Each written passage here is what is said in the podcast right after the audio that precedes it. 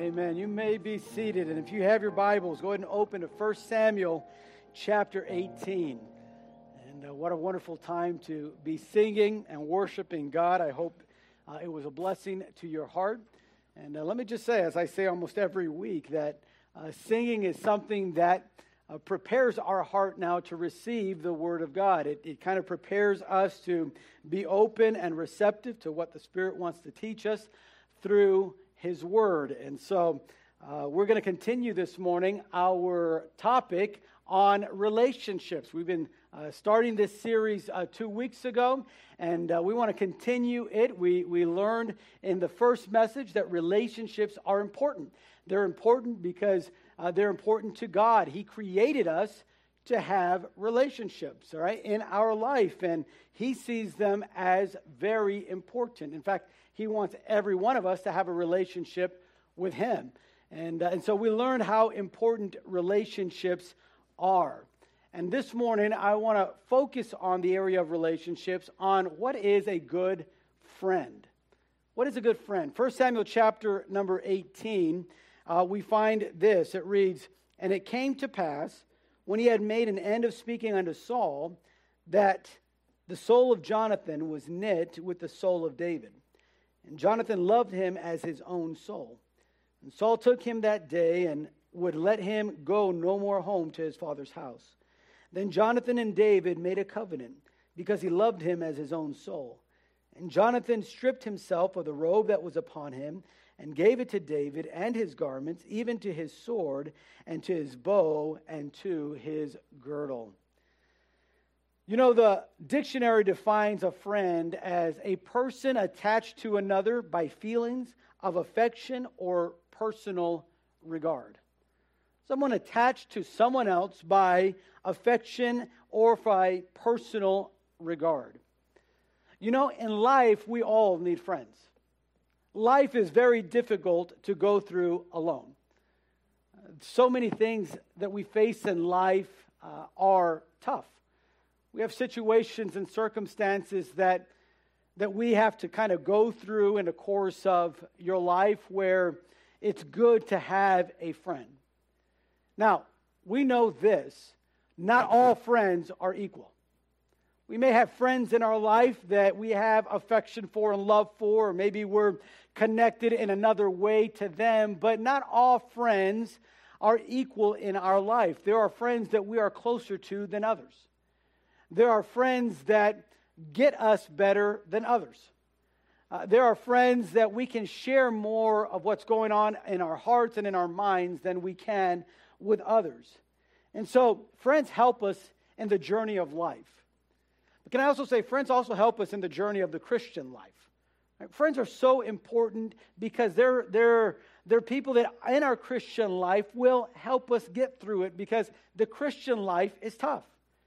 Paul said to Timothy, he said, if you're going to live godly in this life, if you're going to live a true Christian life, you will experience suffering.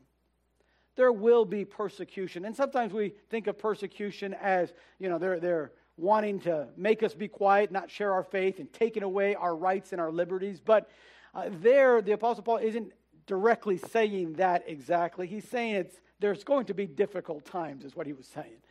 There's going to be hard times in life, and, and a friend is someone that is there, someone that uh, gets you and can help you through those times. But there are people that we'll meet, there are people that we'll have as our friends in life that from the moment we meet them, we just kind of hit it off.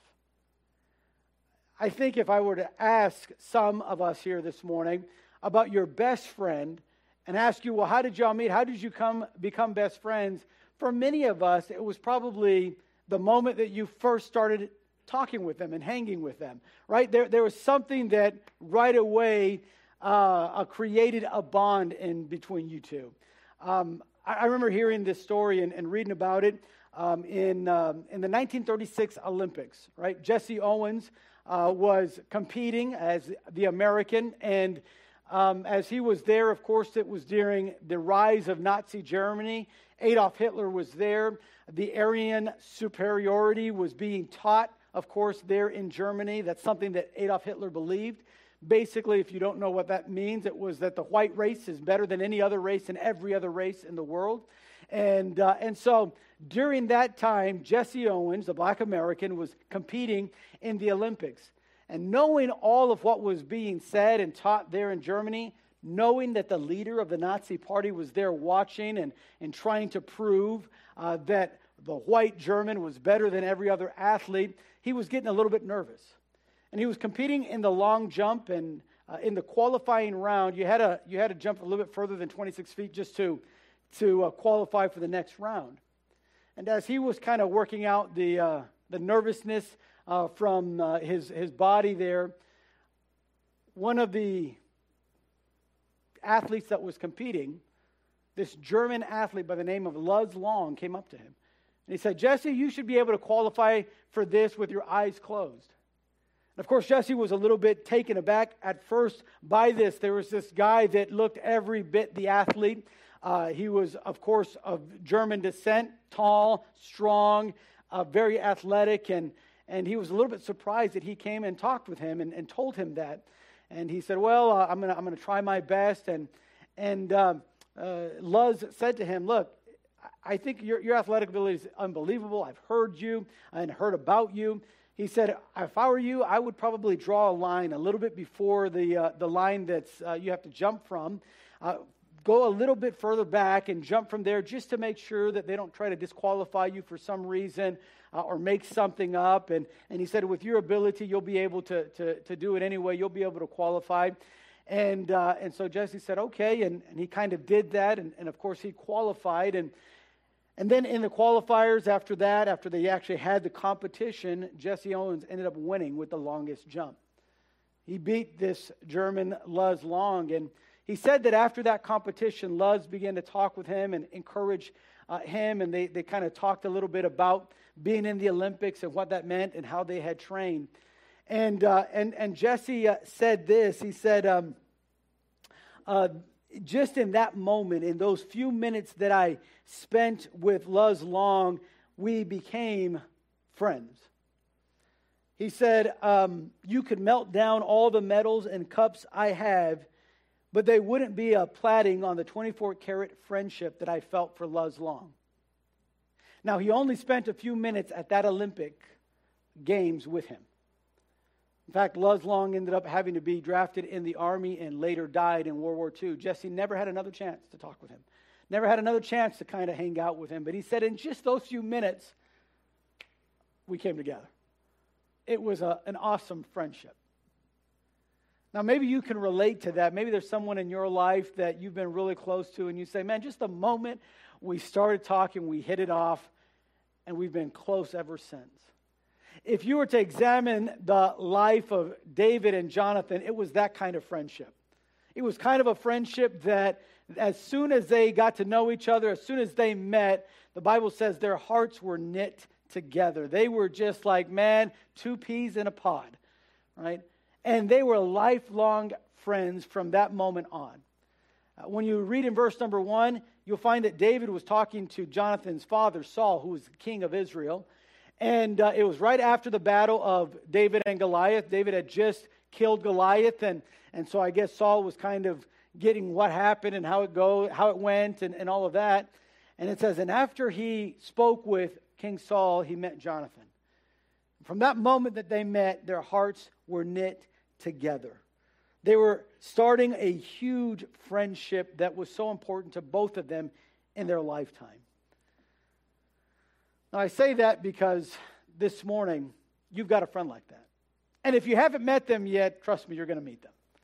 Because we all need one in our life. We all need a friend like that, one that we can knit ourselves together with.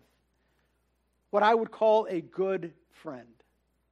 But what are the qualities of that good friend? As I said, not all friends are equal. We can't share everything with all of our friends. There are some friends that perhaps are not maybe as trustworthy as others. There are some that are not really as encouraging as others. But there is going to be one friend that you're going to find that's going to be a good friend. There's going to be one friend that's going to be someone that's going to help you in your life to be on, stay on the right path and do what is right. And when you study the life of David and Jonathan, you'll, you'll, you'll see some principles about their friendship that you can apply in your life and find a good friend for you.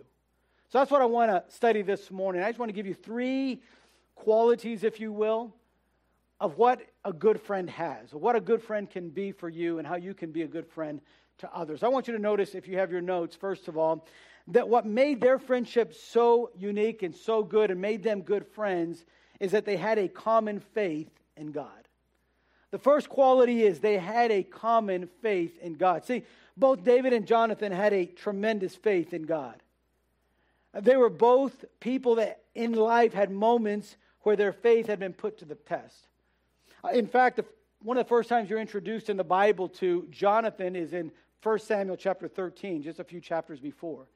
And in 1 Samuel chapter 13, Israel's at war with the Philistines, and uh, they've taken away all the weapons of the Israelites.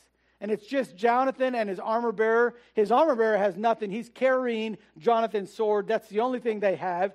And, uh, and Jonathan is there going, We got to do something. We're at war. When you're at war, you got to fight. We, we, we got to do something. And, and at that moment, his faith is put to the test. And Jonathan learned something in that moment, and he knew something about God in that moment. And I want you to notice what it is in 1 Samuel chapter 14, verse number 6. It says, And Jonathan said to the young man that bare his armor, Come and let us go over unto the garrison of these uncircumcised.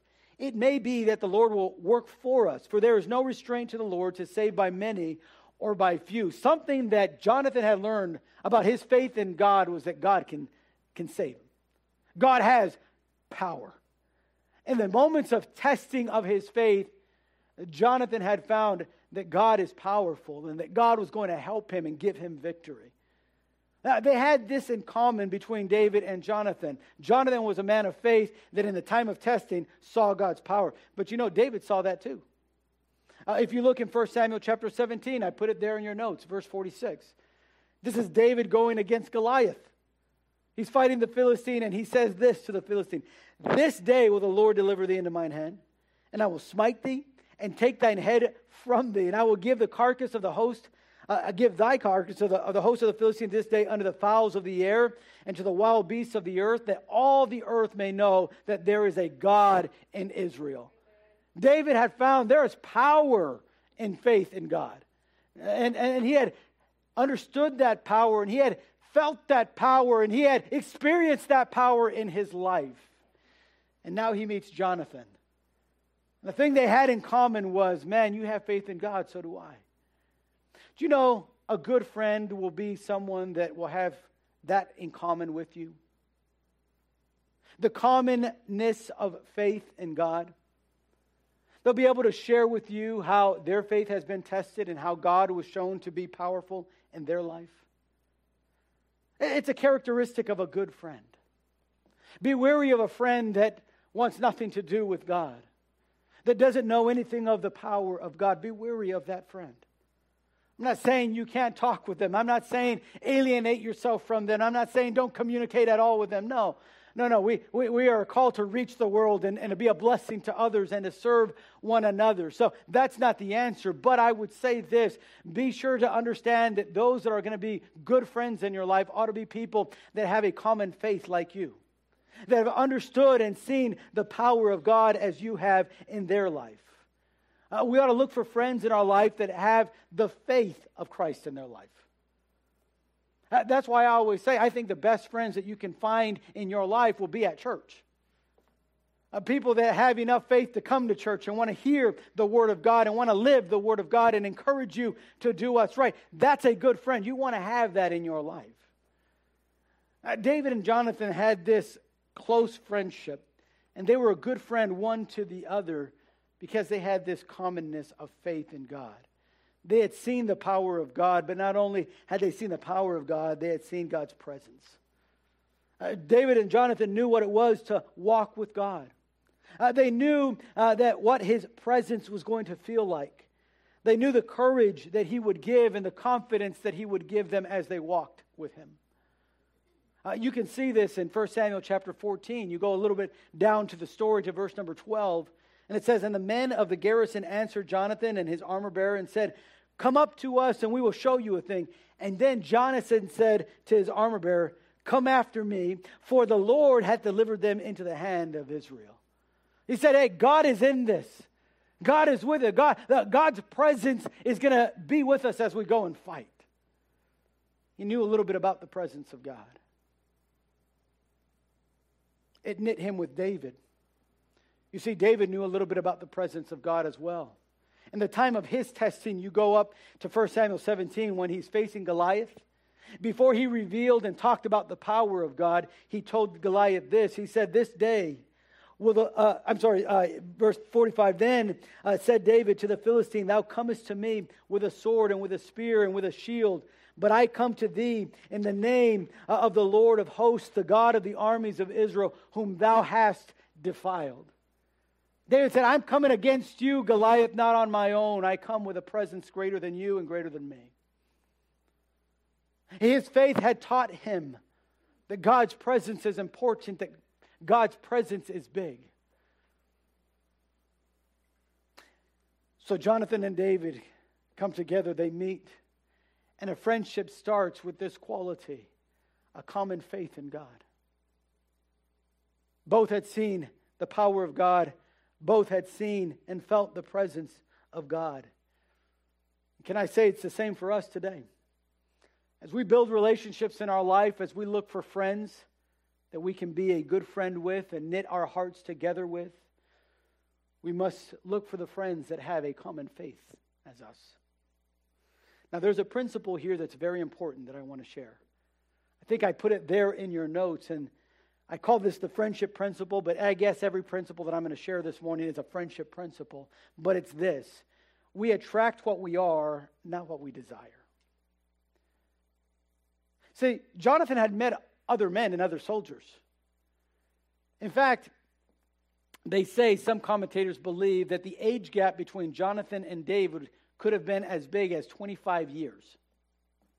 David at this time is probably 17 or 18 being the fact that he was not in the army, right? You could enlist at the age of 21. So we know he wasn't even 21. His brothers were at least 21 or older. That's why he went to visit them. Uh, you can read that in 1 Samuel 17. So here's this young man, 18. Jonathan, who knows? He's, he, he could be uh, as old as 40 or, or maybe older than that or, or a little bit younger than that. But here's an older guy Jonathan had been in the army for quite a while. He had seen soldiers fight. He, he knew what it was. He, he knew uh, other people as he was growing up. He had other friends, but no one was knit to him like David. No other friend was like that in Jonathan's life like David was. What made the difference was this was their common faith in God, and you always will attract what you are, not what you desire. And because Jonathan had walked with God and seen the power of God and felt the presence of God, he was attracted to another person that had known the power of God and the presence of God. And just upon meeting, the author says their hearts were knit together. They were a good friend one to the other because they had that quality in common. So, this principle teaches us that you, in order for you to find a friend that walks with God and knows the presence of God, in order for you and me to find a friend that has uh, lived and felt the power of God, we must have it too. In fact, you got to have it first. Uh, you better know what it is to walk with God and feel His presence. You better know what it is to see the power of God in your life if you're ever going to have a friend. And I'm talking about a good friend that can walk with you and encourage you and uplift you. If you're going to have anyone that's in common with you that knows what it means to walk, that means with God, that means you need to walk with God. We always attract what we are, not what we desire. Albert Schweitzer said this, I put this in your note your notes, in everyone's life at some time, our inner fire goes out. It is then burst into flame by an encounter with another human being. We should all be thankful for those people who rekindle the inner spirit. There was going to be times where their faith was going to be tested again, both Jonathan's faith and so is David's. But as you read about their friendship, you'll find this. They rekindled their fire for God for each other. In the next point, we're going to see that at a low time in David's life when he was doubting the power and the presence of God and his faith was starting to waver, that Jonathan came and encouraged him. In the relationships of life, you want to find a good friend, you want to be a good friend. Have a walk with God, have faith in God. And look for those that, that walk with God as well. I want you to notice a second quality, not only a common faith that they had in God, but a constant love for one another. You see, in verse number three, there's a covenant that is made. Now, covenants were to be held on to after they were made. It was a promise of the highest order. When you made a covenant with someone in the Old Testament, it wasn't just like a, a, a fleeing thing, it wasn't like a temporary thing, and it wasn't a light thing. Right? Sometimes we, we, can, uh, we can say things lightly. Like, man, I really love you, man. Right? There was a commercial. You remember that? There was an alcohol, a beer commercial years ago. I love you, man. I don't know if it was like Bud Light or something. And we use those words so, I don't know, you could almost say with no depth to it. No reality or truth behind it. It's just words you say to people. I mean, hey, if you drink the same beer as me, I love you, man. But there's something different when you find that good friend, one that's walking with God, one that knows his presence, because it creates a constant love for one another. Uh, see, in this friendship between David and Jonathan, there was, there was this covenant made, this promise that, were, that was made that was more than just passing words. Something profound, a pledge that was very serious. And I, and I want you to notice that this covenant required of, the, of them that they were to be friends that showed love at all times. In every situation and uh, in every circumstance, they're, they were going to have that love for one another. Their friendship was going to uh, hold true. In other words, they weren't going to be just fair weathered friends. You know what I mean? Like, hey, as long as you're going up in the company, we can be friends. As long as you're uh, ready to hang out with me, then we can be friends. As long as you're still giving me and, and doing what I want you to do, we can still be friends. It was deeper than that. The constant love that they had for one another was one that was going to hold true at all times, in the good times of life, but also in the bad times of life. Uh, we can see this, as I said, in, in David's life when Saul was hunting him. Jonathan's dad was there trying to kill David so that Jonathan could be the next king. See, Saul had figured out that David was going to be the next king. The prophet Samuel said, God has, has, has, has chosen a man after his own heart to follow after you and taken the kingdom away from your family. Of course, at that time, Samuel never told Saul that it was David, but Saul figured it out. Saul could recognize someone that has been walking with God and had the power of God. And Saul knew what was coming, and he, and he thought, man, I can, I can change all that. And, and he was trying to kill David just so his son Jonathan could be uh, the next king. And in that time of David's life, he was on the, on the run for at least 10 years, maybe more. As he's running away from Saul and just trying to survive, Jonathan hears where he's hiding. And he comes to David, and notice what he does. Uh, it says there in 1 Samuel 23 15 and 16, and David saw that Saul was come to seek out his life. And David was in the wilderness of Ziph in a wood, and Jonathan, Saul's son, arose and went to David into the wood and strengthened his hand in God. That's a true friend. That's a good friend. David, you're going through a really tough time. I can see that. I know that. And it wasn't, oh, David, just, you know, man up. Oh, David, quit whining. Hey, uh, David, it wasn't any excuse making. It wasn't anything accusatory. It was just, hey, David, I just want to remind you what God says. He promised you're going to be king. Listen, dad can search all over. He ain't going to find you. You have the power of the Almighty over you, protecting you, providing for you. David, you're going to be okay. I imagine, of course, it doesn't give us all their conversation, but I, I would imagine in that time that David was saying, Well, man, I'm moving from here to here, and, and my family, I've had to move them. Your, your dad's going after my family now, and I've had to hide them in different cities. And man, I just feel like I'm on the run. And, and you know, uh, God has said this, but man, that was five years ago. Hey, Jonathan, you ever, you ever felt like God's not there no more? You ever feel like he's gone? Jonathan, I'm, I'm going through that. Jonathan didn't say, Yeah, I know. What is God's problem? I guess God loves me more than you, Dave. No. Bible says Jonathan strengthened his hand in the Lord. And Jonathan said, I'm a friend at all times.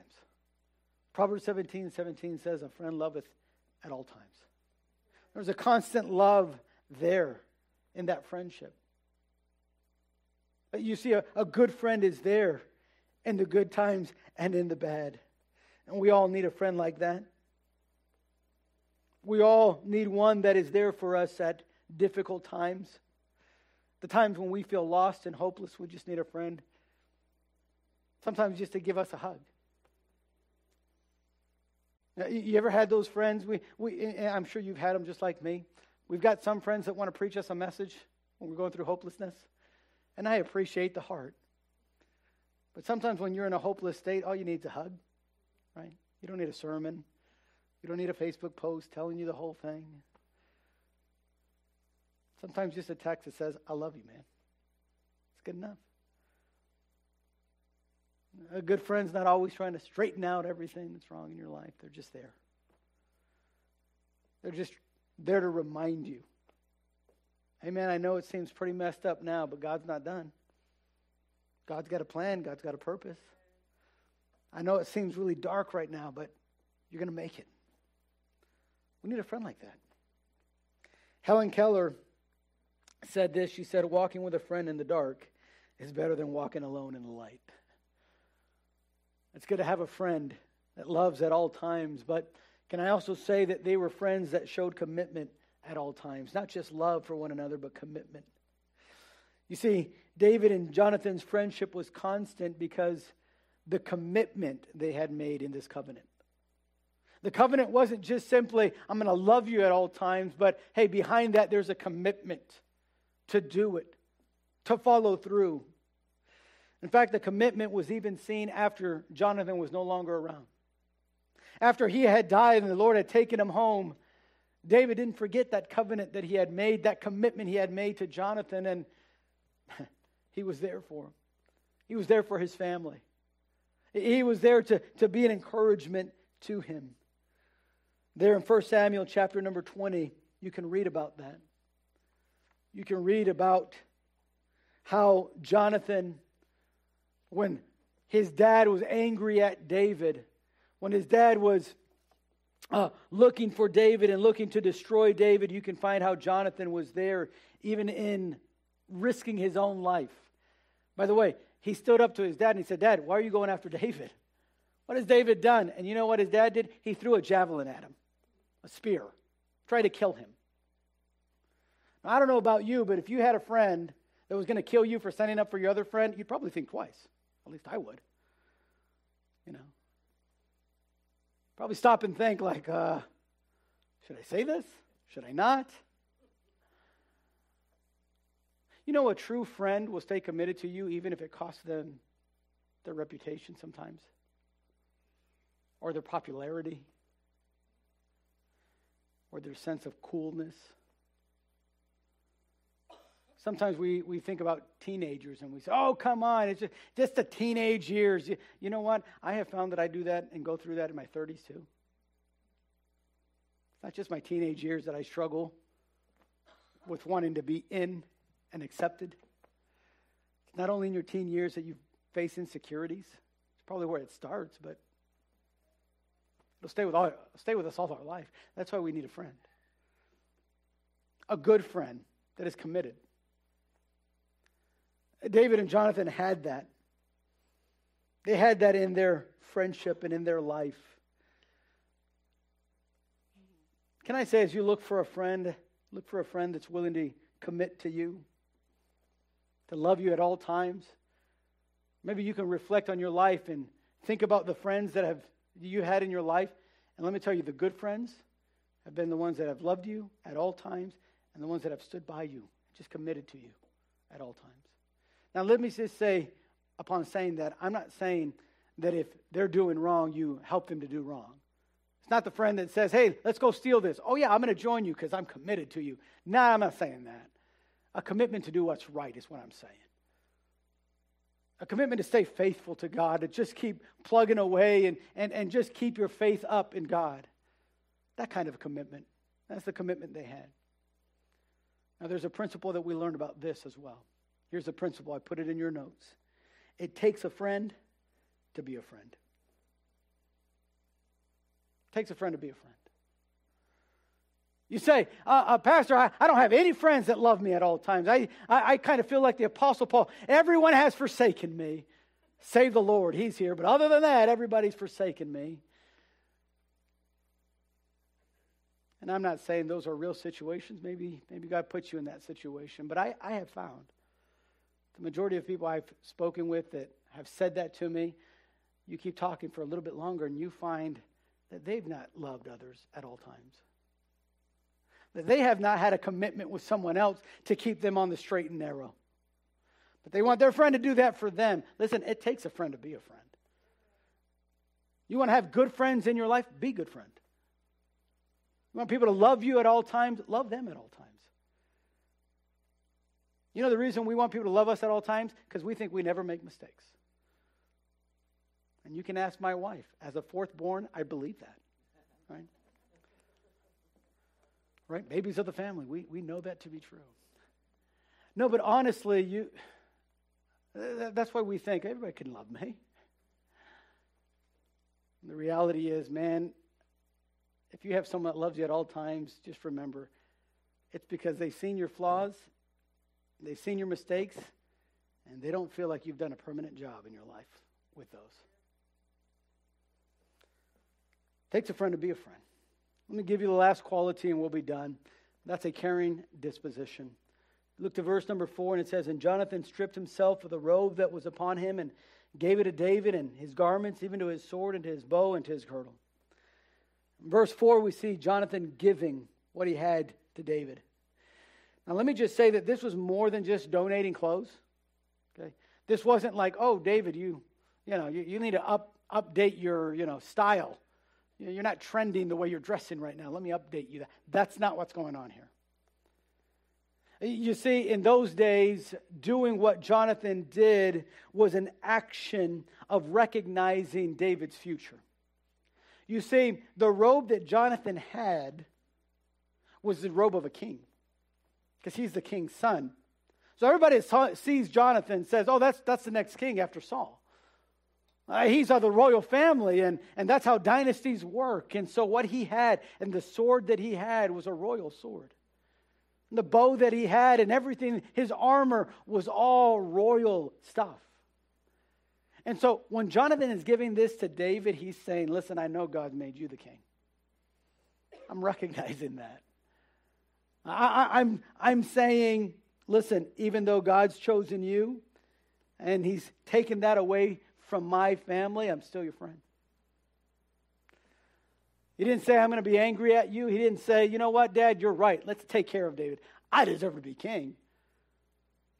I mean, do you remember what happened when we were fighting the Philistines and I just went, was just me and my armor bearer? He didn't even have a weapon, it was just me. I defeated all those guys. I should be king. Jonathan didn't do that. As a friend, as a good friend, he had a caring disposition. A caring disposition means that we're going to give up our rights. You see, I say they in this because even though Jonathan gave up his right there, in verse number four, we see David did the same thing. David did the same thing for Jonathan's sons later. You see, it was the practice of kings that when a new dynasty came up, that they were to eliminate the previous dynasty of the other family. And you had to do that for political reasons. You didn't want a, a, a, faction going away. You didn't want civil war in the kingdom. So normally that was the practice that was done. No one saw that as wrong. No one saw that as what is he doing? It was just simply, look, you're a threat to my reign. You're a threat to my kingdom. Let's do that. And David had all the right to do that to Jonathan and his family, and he didn't. Once Jonathan died, along with his father Saul, David could have wiped it all out, but he didn't. A caring disposition says, I'm going to give up my right to what I can do. Going to just do what I can do, I'm going to do what I should do. There in 2 Samuel chapter 9, verse 7, you see as David did that from Mephibosheth. You see, another thing was getting everything. Everything that was your father's. And we find that David gave up the right of killing Mephibosheth. You see, true friends care for one another by giving up their own rights. A good friend isn't one that tries to exercise and make you conform to their way of thinking and your way of doing everything. That's not a friend.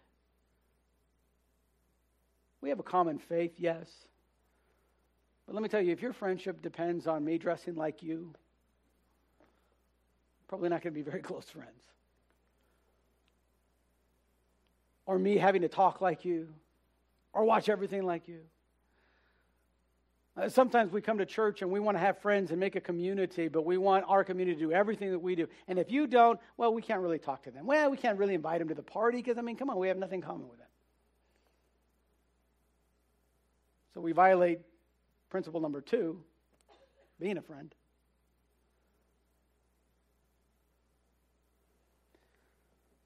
We find that true friendship and a good friend will give up their rights, and then notice lastly, they give up their riches.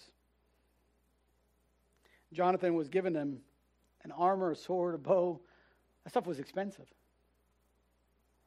Not only was he saying, I'm giving up my right to be king and recognizing that God's chosen you to be king, I'm giving up what I, what I have. These are valuable things. These are riches that I have that I'm giving to you as my friend. See, good friendships are deeper and richer than money could ever be. A true friend is not one with a disposition that stops when it begins to cost them. Someone that really cares isn't counting, all right, well, you're going to pay me back, right? No. They're ones that are willing to give up and take a loss. A true friend sacrifices and gives all they have for their friend. Herodotus, who lived in 484 BC, said this. He says, Of all possessions, a friend is the most precious. A good friend understands that and knows that. David and Jonathan knew that. So here's the principle, and we're done. This last principle on friendship is caring is proactive, not reactive. Caring is proactive, not reactive. You know what I found? That sometimes people don't have friends because they're waiting for them to give up their rights. Let everybody else give up their rights. Let everybody else give up their riches for me, but they're not willing to do it themselves. Listen, if you're going to be a good friend, don't wait for them to do it. You do it. In fact, the Bible says in Proverbs 24 17, a friend that has, a man that has friends must show himself friendly. It's this principle. Caring is proactive. I, I, I, I, listen, I got this a lot. Maybe you did too. You know, during the pandemic, nobody texted me, nobody called me. And I said, Man, I'm so sorry for that. And I asked the person, How many did you call? How many did you text? How many did you go and visit? See, in their mind, caring was reactive. But when they do it for me, then I'll do it for them. Well, then you're not a good friend. That's not good relationships building. That's not good friendship. That's selfish. And then you wonder why nobody wants to be around you. Friends don't do that. The principle of caring is proactive, not reactive. Pretty simple this morning. Qualities of a good friend have common faith in God, you have a constant love for one another, and you have a caring disposition for one another. That's what makes a good friend. Can I say this morning, as you think about those that have been that to you, can I encourage you? Write them a, a thank you note sometime this week. Call them up and just say, hey, I just, I just want you to know you've been a good friend to me. thank you. You loved me when you didn't have to. I want to say thank you because you were willing to care about me first. Uh, just, just, just write them and say, Thanks for encouraging me to read my Bible. Thanks for always reminding me, hey, church is coming. Got to be there. Thanks for being a good friend. Not letting me just go off the wayside, but just being there. Listen, first of all, be thankful for those friends. The other thing I would challenge you, I would challenge you to do this week is be that. There's someone that you need to care about, that you need to reach out to this week. Do it. There's someone that needs love. Show them love this week. There's someone that's probably battling their faith, probably going through a storm of life and they're being tested. And they just need to be reminded hey, you're going to make it through. I'm praying for you, I'm with you. And there's probably someone that's experiencing that, someone that needs a friend like that. I want to just challenge you. Display that in your life. Be a friend that loves. Be a friend that cares. Be a friend that encourages. That's what relationships are all about. Let's pray. Father, thank you so much for your word and for your truth. Father, as we think about the friendship of David and Jonathan, I think about the friendships that you've allowed us to have. I'm thankful this morning that there are friends that love us in spite of us. I'm thankful for friends that encourage me when I'm down and feeling hopeless. And they encourage me with the truth of your word and your promises, and they remind me that life's not always going to be this way. Thank you for friends that are caring, that just reach out, even though we've not maybe reached out to them, but they're reaching out to us. Thank you for friendships, Father. So important. I pray that throughout this week, as you bring to our minds people that that need a friend as we as we think about people that need to be encouraged. Help us to be that spark that rekindles their fire. Help us to be that kind of friend.